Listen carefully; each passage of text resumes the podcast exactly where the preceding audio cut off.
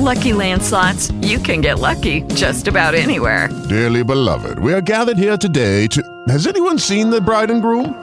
Sorry, sorry, we're here. We were getting lucky in the limo and we lost track of time. No, Lucky Land Casino, with cash prizes that add up quicker than a guest registry.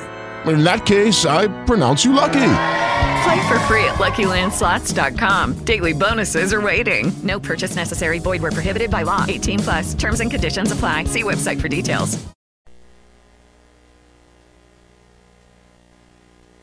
You know, and a little bit later, I just went around, you know, talking to some of the kids, and I said, "Do you want to be filled with the Holy Ghost?" And she said, "Yeah."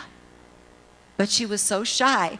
She didn't want to get up when the boys got up and stuff. And so I just prayed for her and she just received right there. I mean, God is on the move today and He's doing miracles around the world. Amen. Thank you. Praise God. Hallelujah. We serve a mighty God. Amen. Just to uh, give you a little bit about this trip, um, we did do two pastors' conferences, and our third pastors' conference turned out to be. Uh, a conference for Bible school students. They brought in Bible school students from three or four churches together. And the interesting thing you need to understand about the Philippines is that they go to school between 10 and a half and 11 months a year, so they graduate when they're 16 years old. Okay? So they're going to college when they're 16, when they're 16 17 years old.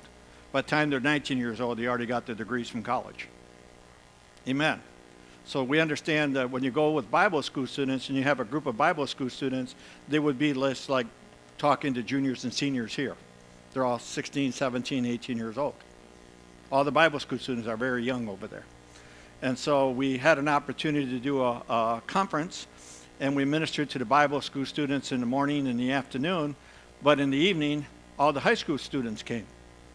And so we ended up by the last night, we had over 100, 130, 140 feet young people in the in the conference there, and we taught on the baptism of the Holy Spirit, and over hundred came up to be prayed for. So we we're excited about that.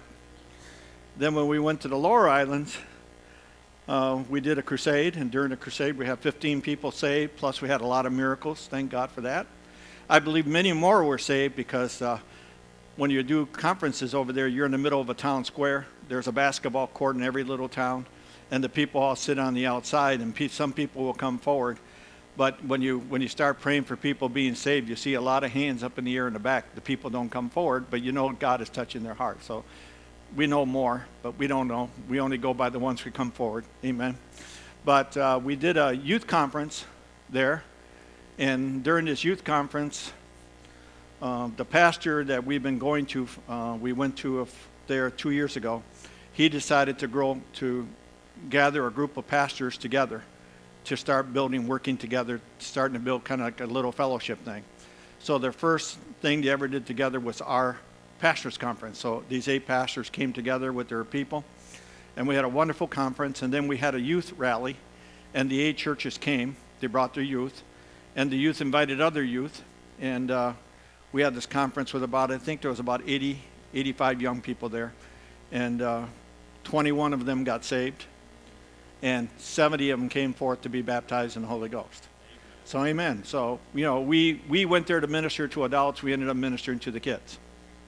Amen. Because the average, the average of all the people that we prayed for to be baptized in the Holy Spirit was about 16 or 17 years old. Amen. But when you go to the Philippines, you will find that when you come into a church, the whole praise and worship team is all young people. They're all, they're all teenagers because they learn when they're young and we got we got drummers over there that are 12 13 years old playing the drums and they're playing guitars and and and they're doing the dance they're either dancing playing the tambourines or or they're doing the music. It's it's incredible how much they love to worship god over there. Amen. With that in saying there uh, i'm glad that the young people is in here because i have a message for you tonight. The lord really really has been speaking to me since i've been dealing with the younger people. The one thing i want to share with you as I get into the message is this. You have to realize that the decisions you make today will determine your future tomorrow. I, I don't, don't ever want you to forget that. The decisions you make today will determine your future tomorrow. Now, in this country, you have a wonderful opportunity.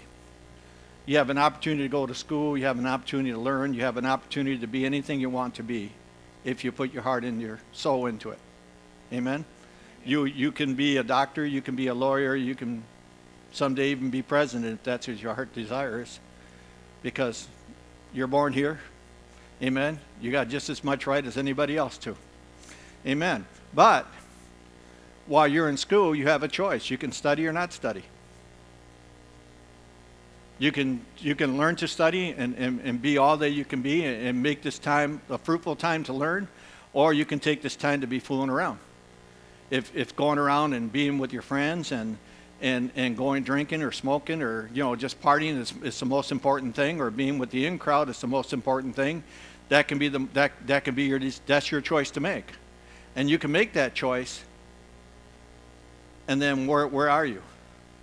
You know we, we look at the kids of the philippines and i always tell them you have a choice because you can be what you want to be or you can spend the rest of your life working in a little rice field or you can spend, you know, a lot of the young people uh, in the department stores over there. Like if you walk into, if we had, a, for example, a Walmart over there, okay, when you walk in a department store, there's seven or eight people in every little department, and they they walk behind you. As soon as you unfold something, they'll walk right behind you and fold it back up and put it right there.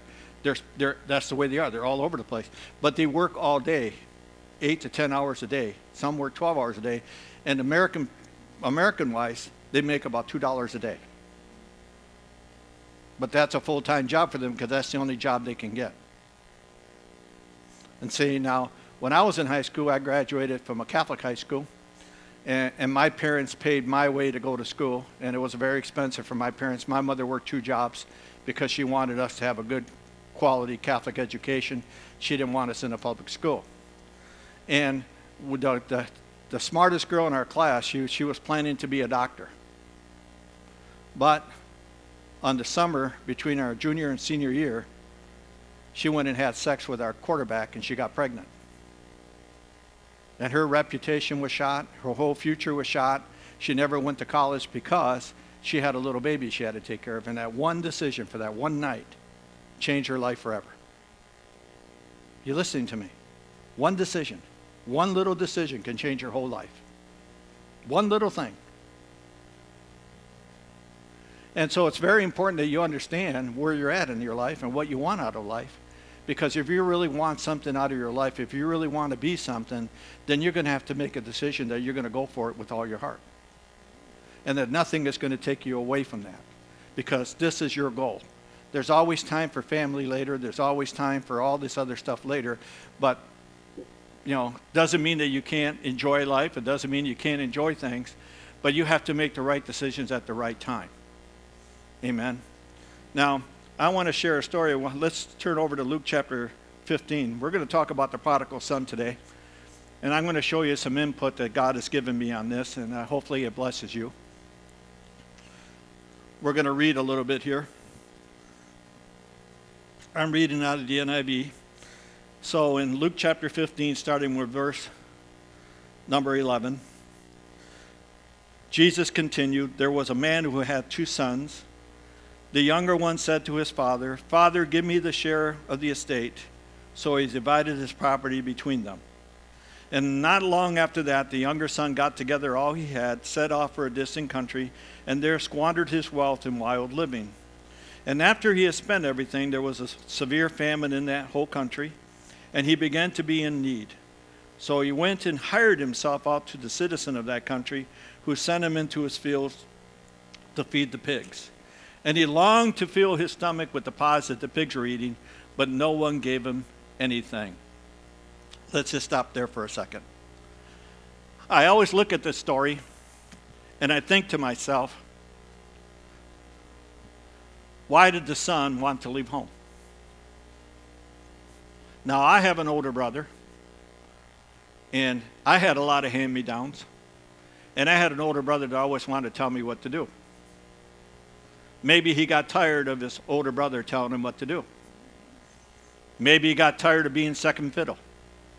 Maybe he got tired of hand me downs. Maybe his father was so strict that he didn't like being in that strict environment, So when he went to school and all his friends were having fun and he wasn't able to have fun, he wasn't able to go to the parties that day. He was always home doing chores. He was always home doing something. It doesn't tell us why this son wanted to leave home. And it just didn't happen that he woke up one day and he said, Dad, I want my money so I can go. He'd been pondering about this for a long time. It just doesn't happen. And see, when we look at the root of rebellion, it always begins with self will. Now, self will, it's all about you. Why can all my friends go and I can't go? Have you ever asked your dad you wanted to go to a party or you want to go someplace and you can't go? He says, But my friend Jessica is going, Mary is going, how come I can't go? I have four sisters. I had to deal with that all the time. Amen. Because my father was very strict when it came to the girls. Uh, the boys had a little more leeway, but the girls, they had no leeway whatsoever with my father. And they used to sneak out of the house, and I remember because I used to help them do it. Amen. But, but you understand what I'm saying here. What caused him to want to leave home? And, and there was times when I wanted to leave home. And there was times when my sisters wanted to leave home because he thought the environment they were in was too strict. Have you ever felt that you wanted to leave home? Is there times when you were so upset that you're thinking about yourself and says, I don't like living the way I am. I want to be like my friends. I want to leave home because I don't like the way my parents are dealing with me? Have you ever felt that way?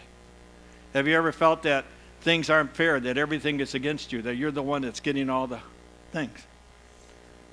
And, and I know about the older brother type of thing because I remember one time my mother and my father, when my mother took the second job, when we started going towards high school age, my older sister, she left my older sister in charge one time for two hours. And my older sister did a good job. But from then on, she thought she was the boss. She, she, got the, she got to do it one time. And it was just a temporary thing, but to her, it was a permanent thing. Now, I'm sure, Rachel, you're the oldest, right? I'm sure you felt the same way with Rachel, right? Yeah, see? Because they get a little bit, they get a little bit of power, and all of a sudden they think it's there forever. Amen.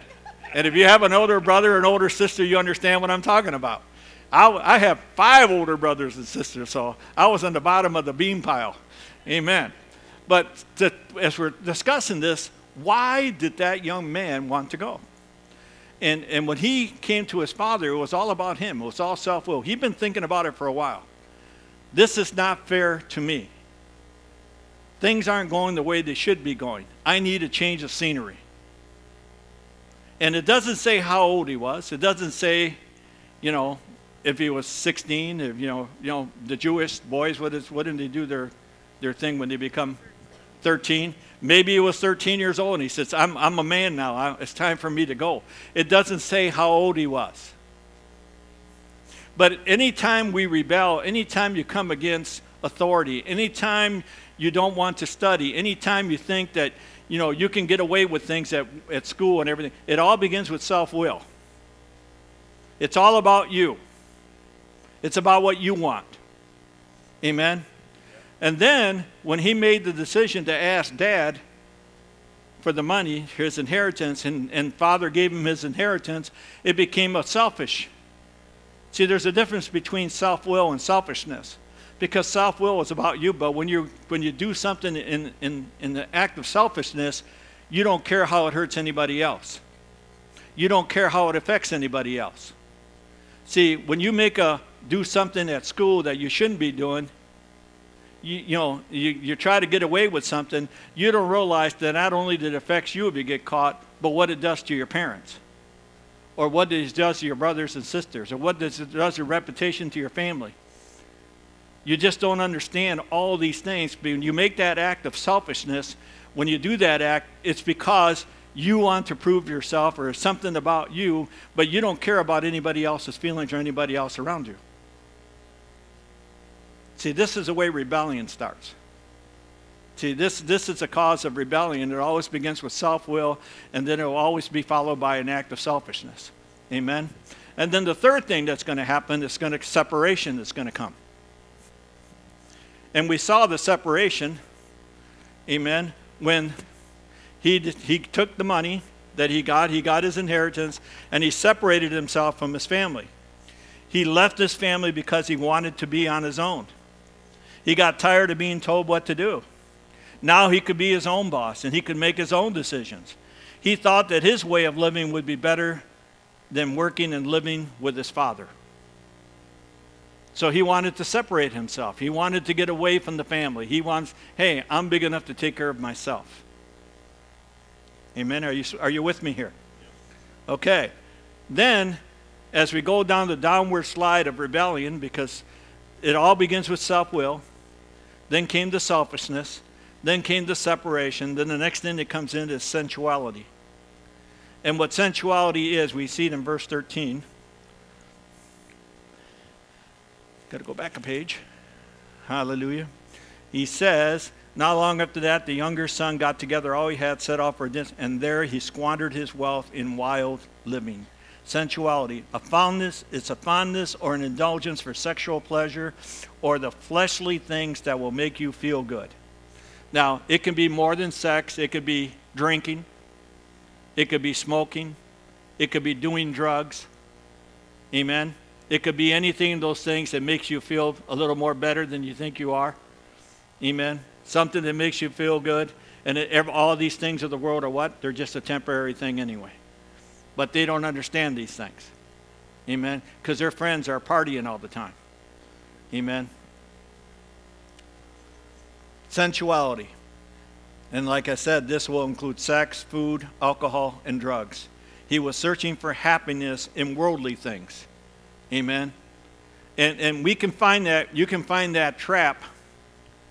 And, and I see it a lot with a lot of young people, especially those raised in a Christian home, because the rules and regulations that they live by are a little different than the world's way, especially when there's some children out there that have a one, one parent and the parent isn't around to watch them, so they, they're pretty much on their own, can do what they want to do. Amen. And, and then you see these people where I, I see uh, girls that there's a good looking guy, and the guy kind of flirts with them once in a while, and they really like the guy, and then the guy is going to a party, so they have to go to the party because he's going to be there. But then they realize that two or three other girls like this guy too, and they're all going to the party. And so all of a sudden they feel like left out. I don't have a chance. The, the guy I really want to be my boyfriend, the guy I really want to be a, to be a have fun with, the guy that I really want to be in relationship with, I can't even be near him. He's going to this party, and then all these other girls are going there, and all my competition's there. Where am I? Or it could be the other way around. It could be a guy and the most beautiful girl is going there. And you got a crush on this girl and you want to be around this girl, and she's going to the party, yet all the other guys are talking about her and they're all going to the party and you can't go. Have you ever been there? It's a little bit of life, isn't it? That's what life seems to be alike quite a bit. Amen. I still, I still have some people. I met, I counseled some people that, I counseled a lady that was all upset with, uh, with her best friend because her best friend stole her boyfriend 35 years ago. well, who cares? I said, You got the better end of the deal. I said, What do you mean I got the better end? She got him. I said, Yeah, but they're divorced now. I said, You got the better end of the deal. He cheated on you once before. He's going to cheat on you again. You're better off without him. She never saw that. She was just mad at her girlfriend because she stole her boyfriend from her. What a way to live a life, carrying all that pain and hurt over something so stupid. But that's life. That's what you deal with. People, you deal with it every single day, you know, with counseling, you know, and, and, and you deal with all these feelings because people don't know how to let go of these things. But when you're dealing with life and, and you're dealing with this little rebellious attitude, and I've been rebelling, I rebelled before with my father a little bit. But thank God I caught myself before I got to that point where I was so far out I couldn't come back. Amen. Well, we can, we can always come back with God. Amen. Amen. But if you don't know God, it's kind of hard to get back. Amen. But we see what happens next. Sensuality comes in because that's when you start to get involved in things you shouldn't be involved. And the hard thing about being involved with sex and and alcohol and drugs is that it, when you get caught into these things, you just start partying things, then you never have enough money to do anything, and then you start doing things you shouldn't be doing to get money. And that's where a lot of girls get caught into sex. That's where a lot of people get caught into stealing and thievery and anything, dishonesty, whatever they can do to keep their habits going. Amen. We, we can see it everywhere, it's all around us. So, the next thing that happens is spiritual destruction, especially if you've been raised in a church and you start following the world and the things of the world. Eventually, the world is going to take over and spiritual destruction is going to come in. You're going to find out that the things of and in the world cannot bring true happiness or satisfaction.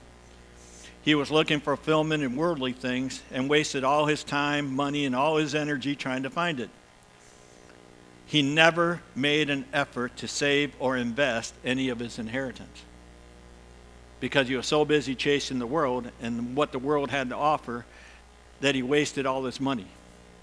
Now, the things I found out in, in my life going through high school and even when I was in the service, the people who had the cars were the most popular people. Everybody wanted to be a friend with somebody who had a car because if you had a car, you always had some place to go. Amen? But as soon as that person didn't have the car, he wasn't popular anymore. Right? It's because that's the way it is, you know. When you got the money, everybody wants to be your friend because they, will try to talk you into paying for everything and you just go along for the ride. But as soon as they run out of money, he runs out of friends. I don't know if it's like that anymore, but that's the way it was when I grew up. Amen spiritual destruction. And, and when spiritual destruction comes in, it doesn't matter. I've seen a lot of young people that were raised in Christian homes that just couldn't wait to get away from home because they wanted to live the way like their friends were living. And I saw a lot of them when I was in the service. I saw a lot of Christians come into the service. I wasn't a Christian when I was in the service. I knew who God was. I was Catholic, you know, and, and I went to church every Sunday. But I saw a lot of my friends totally destruct themselves because they got caught into the world, especially with the drinking and, and, and looking for, for sex every time they went on leave and the partying, you know. And, and I remember we used to do, we did a lot of heavy drinking when we were in the service. It was just one of those things that you were just part of the world. That's, that was the way life was. And, and you were partied every time, every chance you had an opportunity, you partied, but there was no satisfaction in that. I just thank God. The only thing I can thank God through the whole experience is I never had a hangover. I don't know what a hangover is. I've never had one. But I saw all my friends the morning after. It was terrible. But I thank God that I've never experienced that. Praise God. He brought me through that somehow. Amen. But I, I saw the destruction come in. And I saw those that were really hungry for God all of a sudden not read their Bibles anymore. And, and they got so got caught in the world, and the world just dragged them down and, and they had no they, they didn't want to go to church anymore. They lost all their sense of purpose. See there's there's so much in the story that you just don't see because it just gives you the quick reader's digest details you know? But if you really seek and you and you meditate and you and you look between the lines and you can look at your life and you can look at the life of other people's you can see where the self-destruction can come in. Amen? And this is what happens here this destruction can come in and destroy everything that you live for. And then you'll, you'll be one of those that was raised in a church, and then all of a sudden you don't even go to church anymore. And, and then you marry somebody who's not a Christian. And then your whole life is a turmoil. And then you're having problems at home, and there's the drinking, there's the fighting, there's the arguing, and everybody wants a divorce. They're running to mama, they're running to daddy, they're running to all their friends for advice. And the interesting thing about the world, is I found this out. You know, I, there was a there was a while there when I drove a school bus, and and I remember when I we used to get together before uh, we used to go out on our trips, and and the people used to come and gather together and used to fellowship a little bit. That the people that are having marriage problems always went to the people who were divorced three or four times for advice. Why are you going to somebody who's a divorce two or three times for advice to keep your marriage together? I haven't figured that one out yet, but that's what happens. They're all going to their friends for advice, and their friends can't keep their own marriages together, and they're trying to give you advice how to keep yours together.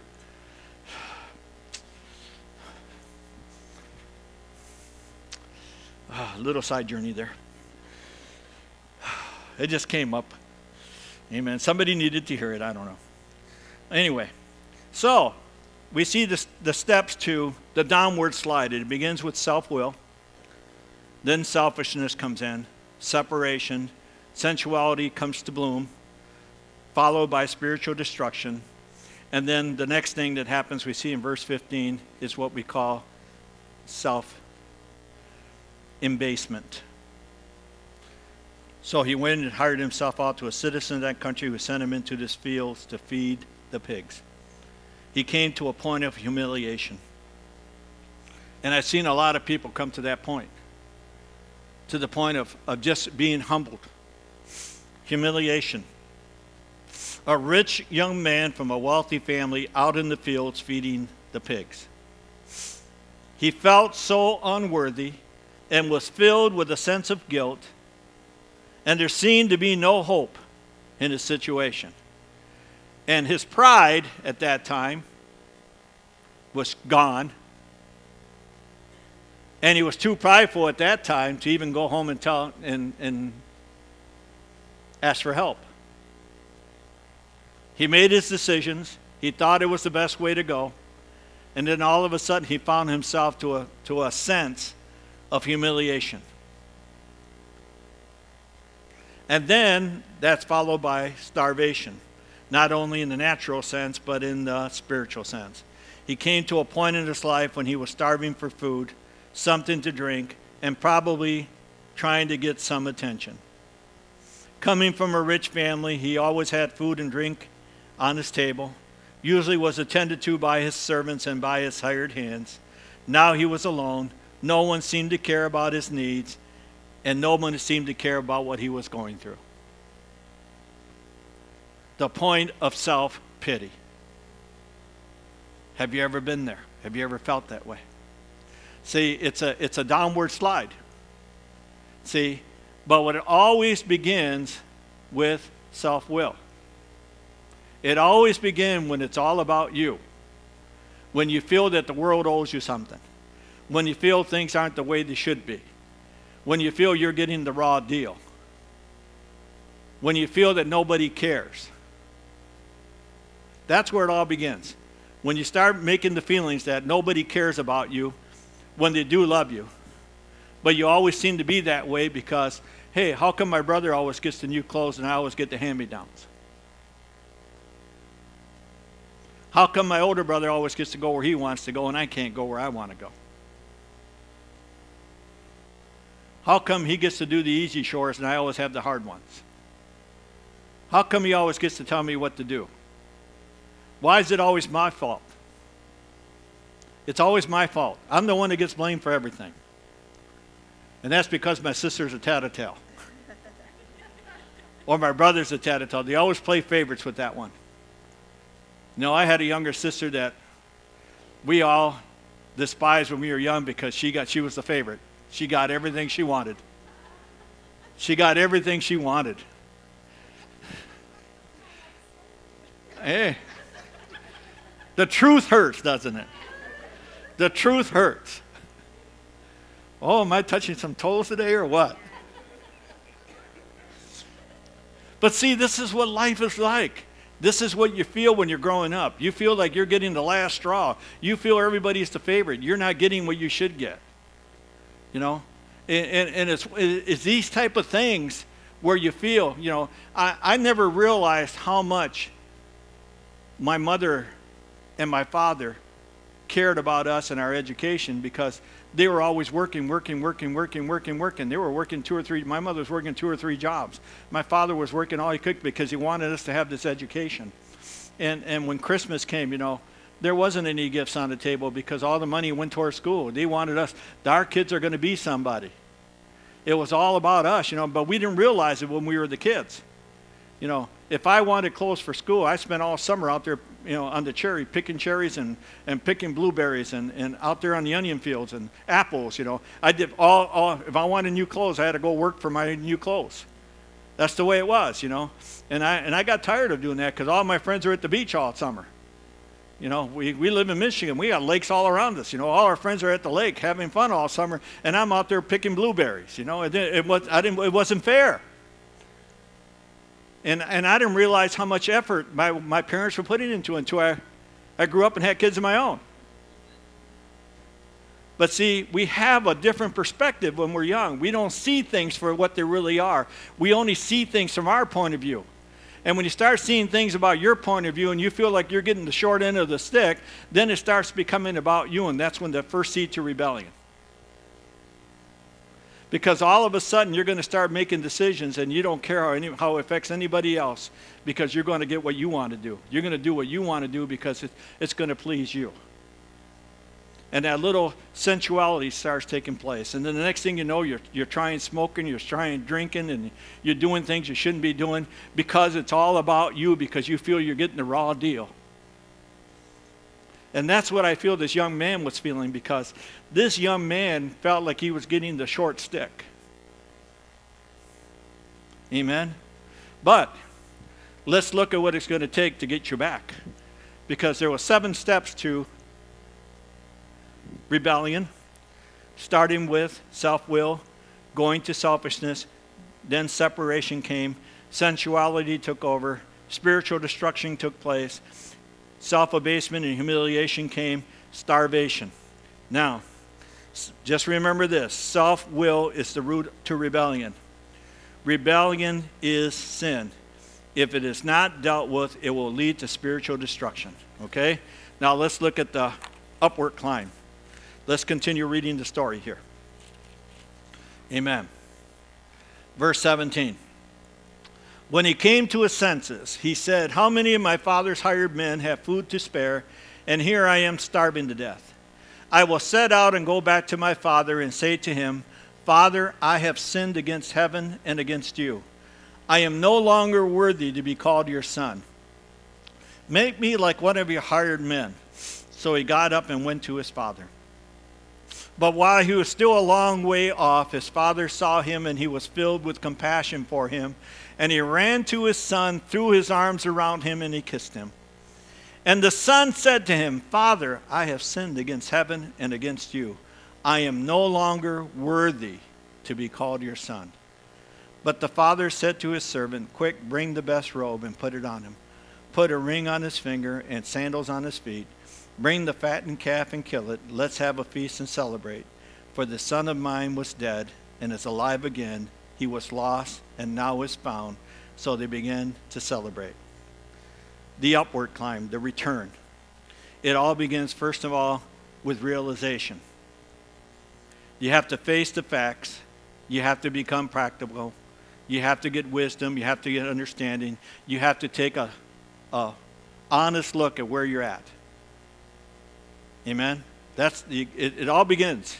You have to take, you know, if you if if everyone truly on New Year's Day, you know, when we make all these resolutions, if they really took an honest look at themselves, where am I now spiritually? Where am I now in the natural? What changes do I really need to make?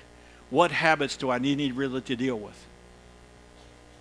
And if you really look at, took, took a close eye and you realize, okay, if I want to be here next year, then I'm really going to have to start doing something now. You can put it all down, but if you just try for a couple days and let it all go, then what good is it? Amen? But it begins with taking an honest look at yourself. And he came to a point where he realized, he said, wait a minute, something is not right here. says, My father has got slaves. And he's got hired hands that are sitting getting fed at his table every single day. I screwed up. I'm not worthy to be called his son anymore because I blew it. But I can go back to him. And even if he hires me as a hired hand, I'll be better off than I am right now. A little bit is better than nothing. Well, if you got nothing, I tell you what, if you have a dollar in your pocket, it might not be 10, but a dollar is better than nothing, isn't it? Amen. And so a little bit is better than so he took an honest look at himself and he realized that things weren't going the way he thought they were going to go. Amen. He faced the facts. He became practical. Amen. So the next thing comes is a resolution. What am I going to do to change my situation? What do I need to do to change my situation for where I am now to make it better? See, after taking a look at himself, he, made, he resolved to make a change. And the change he decided, he says, when I came to when he came to his senses, he said, How many of my father's hired men have food to spare, and here I am starving to death? I will set back to go see my father. So he made, he made, he found a solution to his problem. He resolved to make a change. And in life, we have to make changes because our situation isn't going to change until we take a, an honest look at ourselves and resolve to change our circumstances. Amen? Change isn't going to come by saying it's going to come. It takes discipline, it takes action. Amen? It takes a positive commitment to change and he resolved to change his situation. He was not settling for what he, what he was having because he screwed up. Amen? So, the third thing we see he said, I will set out and go back to my father and say to him, Father, I have sinned against heaven and against you. He repented. He came to a point of realizing, I made a mistake. I not only sinned against my parents, not only sinned against my father, I have sinned against God. See? And, and sometimes it takes a lot to say, I'm wrong. It's very hard sometimes to say, I'm sorry. It's very hard to say, forgive me when you hurt someone. It's very hard to say, I blew it. It's very hard to go into your prayer closet when you've been asking for God to bless you and all these things to say, Father, I blew it. You asked me to do something, I didn't do it. I did it my way, not your way. And, and you come to that point of repentance. Amen? And, and so it's a, it, it begins, first of all, with the realization of, amen, you have to really take an honest look at yourself. You have to resolve to make the change repent about what you've been doing because you've been doing it wrong all along. Amen. So you might as well deal with it not only, be, not only in your own, com- but it's also good to, to just get before God and tell Him you're sorry because He died for you that you could have an abundant life. He died for you to be blessed in the city, blessed in the country. He blessed that you, he, he died that you could have divine health. He, did, he died that you could have prosperity. And if you're not walking in these things, then we're doing something wrong. So it's time to just be honest with ourselves, take a close look. What do I need to do to change? And get before God and just repent. I missed it, Lord. Thank you. Amen. We have to come to that point. And then the next thing that happens, hallelujah. He says, I have sinned against heaven and against you. I'm no longer worthy to be called your son. Make me like one of your hired men. So he got up and he went to his father the next thing that happens is to return, to go or to come back. Jesus, the Lord says, Return to me and I will return to you. Amen. And if we make that decision to go seek God because we can't do it on our own, we blew it.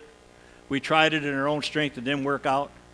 We came to the finally came to to see it with the light that we should see it in. Amen realize it's not God's fault, it's our fault. We're the one that made the mistake. We're the one that made the wrong path. We're the one that did, tried to do it our own way, and it didn't work out. Amen. We repent and return, go back to God. Amen. You return. Then comes reconciliation. We see that coming up. Verse 20, he went up, he got up and went to his father. But while he was still a long way off, his father saw him and was filled with compassion for him. He ran to his son, threw his arms around him, and he kissed him. And the son said to him, Father, I have sinned against heaven and against you I'm no longer worthy to be called your son. But the dad had nothing to do with that. He says, I'm not listening to that. The father said to his servants, Quick, bring the best robe and put it on him, put a ring on his finger, sandals on his feet, bring the fattened calf and kill it. Let's have a feast and let's celebrate.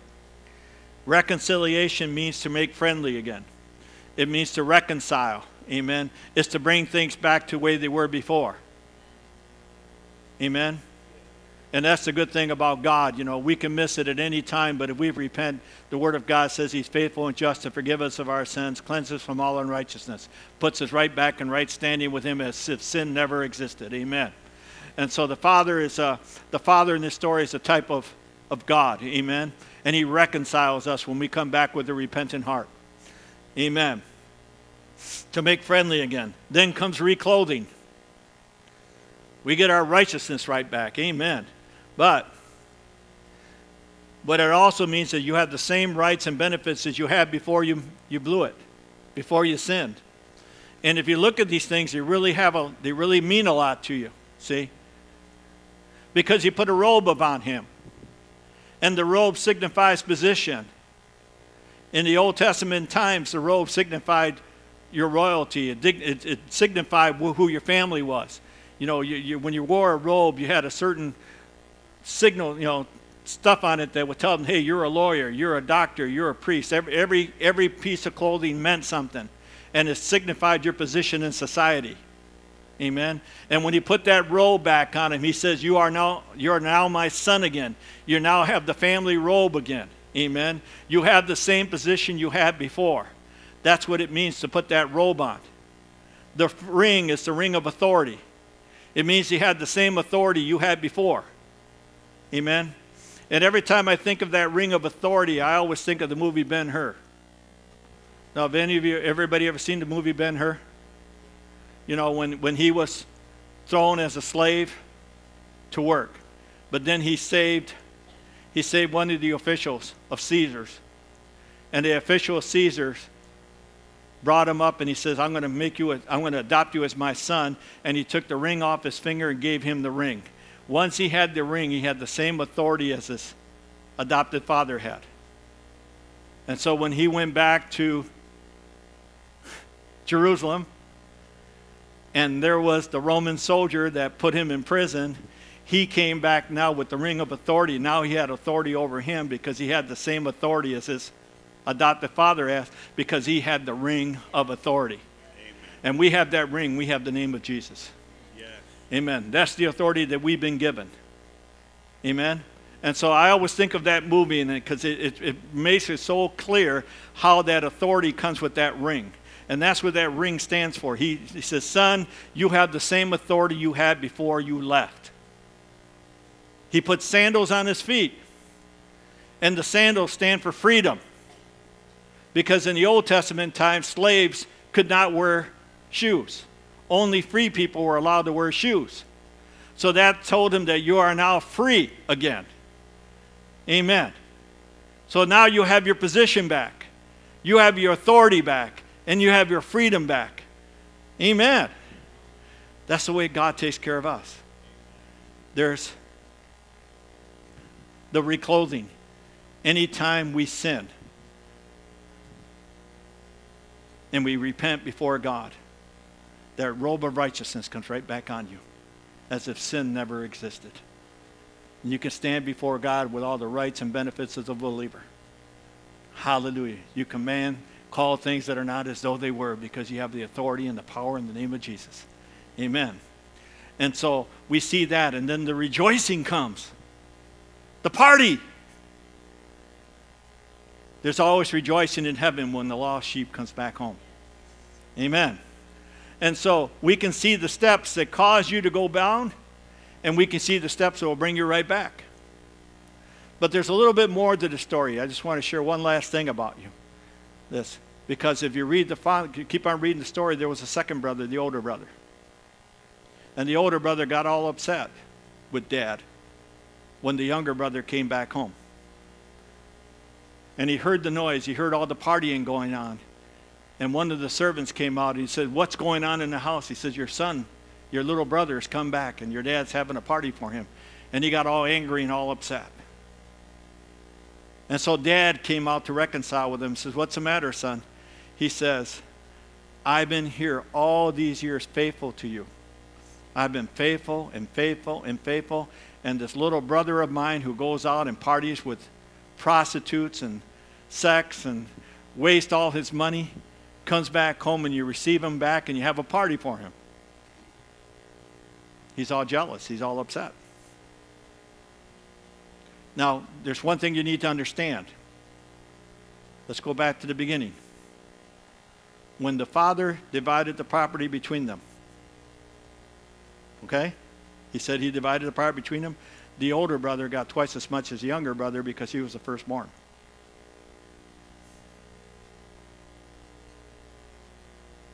So had twice as much to begin with.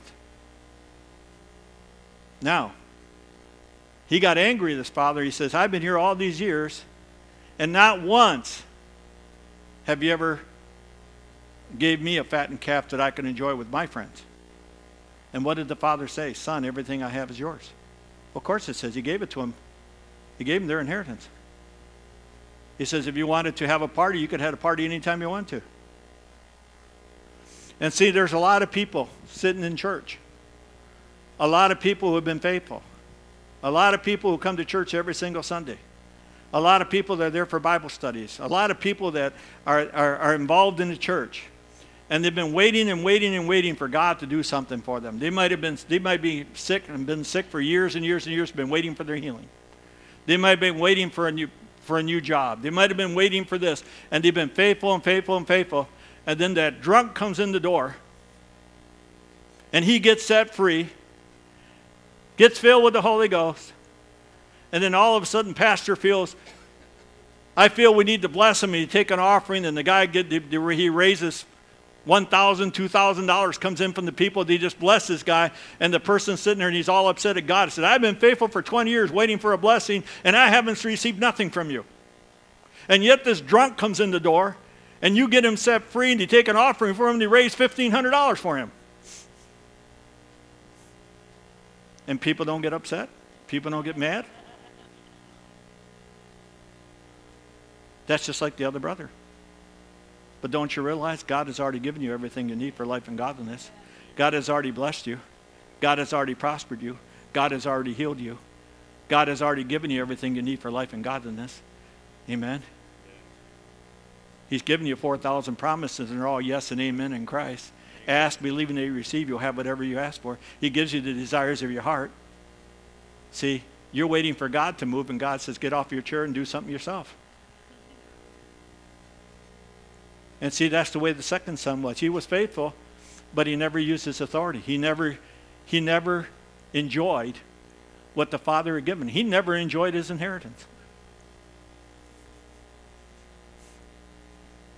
Don't be like the older son. Don't be the sleeping giant. Rise up. Rise up and start using your authority that God has given you. You have the robe. You are a child of God. You have the name of Jesus. You have the power. Amen. You are free, for you are redeemed from the curse of sickness and disease. You are redeemed from the curse of poverty. Amen. You are free. The blood of Jesus has set you free. So start rejoicing in the blessings you have. Start enjoying what God has for you. Don't settle for anything less than God's best. Amen. And so I really pray today that you just take a, a, look, especially since we're coming towards New Year's. It's a time when everybody makes all these resolutions. Be honest with yourself. Really take a look at where you're at. Take a look at where you're at physically, spiritually. Take a look at where things are in perspective. Take a real good look and say, where do I want to be next year at this time next year? What do I need to do to get where I want to be. And set your goals beyond because even if you don't reach your the, the beyond goals, you might go past the goals that you really want to reach. But if you don't set your goals higher, you're going to settle for something less. Set your goals high and say, what do I need to do? You know, this last year, you know, when I, when I shared here the last time when I talked about prayer, what God did for me in my prayer life, because that was one area I was really lacking in. And God showed me how to put that prayer manual together. And He showed me how to start using that prayer manual. And I don't need the prayer manual anymore because every time my wife and I sit, I can, I can, I can say about 95% of it without even opening the book because I've said it enough times, we prayed it enough times, and it's so in me, it's so easy. Diane and I can drive down the road and we'll just, it just keeps on going through both of us because it's developed my prayer life and made me a stronger prayer warrior. But it was a change that God had me do. And it started when He said, Will you pray for a ministry for, for a day if I tell you to? And I said, Yes. He said, Will you pray for 30 ministries? I go, Huh? That's going to take all my time. That'll take my whole day. He says, No, I want you to pray for 30, one ministry every single day for 30 days. You know, every day, one day of the month, I want you to. Now, we pray for yours once a month. We pray for this church and we pray for our pastors here once a month. Amen. And he says, Will you do it for a year? So I got a list. I got them all listed down, the days of the month. And we pray for them, and then I write down notes of what I, we prayed for, that, what the Lord's showing me and then I'll, I'll get on the internet and I'll send them a message. We pray for you today. And if, if God gives me something to share with them, I'll share the Lord said this and he said that so they would know. And it's so much developed my prayer life. It's changed my prayer life. Amen. But uh, there's more changes I need to make. And, and I'm starting to look at things because I'm, I'm listening to sermons that we we listened to 10, 15 years ago. They're still so alive now. They make so much sense now. And, and they're just really speaking to our hearts. But we have to come to that realization of what do we want? Where do we want to be? And make the positive decision to say, this is what I need to do to get there. And even if it hurts, because change hurts. Change hurts. Dieting hurts. Exercising hurts. It's pain to exercise. And I remember when I was in Bible school, the first time I wanted to I, I, said I was going to get up an hour early to pray before I went to school. I wanted to spend time praying. And the first time I got up, the alarm went off, and I turned the alarm back off and rolled over. I said, I'll start tomorrow. It took me five days to get out of bed. Five days. And then I had trouble because I was laying in bed and I kept on falling asleep. And so I finally made a decision the second week that I was going to go out in the living room. So I went out in the living room, then I was falling asleep on the couch. See, it just took a while to get my body disciplined. It took a while to get to that point of where I could do that. And see, it hurt, and it takes, and your, your flesh doesn't want to make the change, but you have to decide. And for you young people, what do you want out of life? Where do you want to be when you graduate? Where do you want to go to school? Do you want to go to college? Do you want to be a doctor? Do you want to be a lawyer? What do you want out of life? And don't wait till you're senior to start making that decision. You should start making those decisions now. And you have to start working towards those goals. Learn how to study. If you have trouble studying, find somebody that knows how to study and learn how to study. Learn how to prepare. Don't wait to the last minute to study for your test. Oh, I got an exam tomorrow and stay up all night studying. You should be studying before, just little by little by little. And, uh, and the Holy Spirit will give you remembrance of what you studied if you seek Him to help you. Amen. But don't settle for anything less. Make the decision that you're going to, you're going to receive your goals. You're not going to settle for the flesh. You're not going to settle for the partying. You're not going to settle for the, well, everybody else is doing. That you're going to make a decision that you're going to be all you can be because everything you say and everything you do, you're going to give glory to God for it. And if you remember that and focus on that, then don't mess around with your life because every decision now is going to determine your future tomorrow. Amen? And I just pray that this message touched your hearts because I know it touched mine. Be blessed. Amen. Let me grab my water.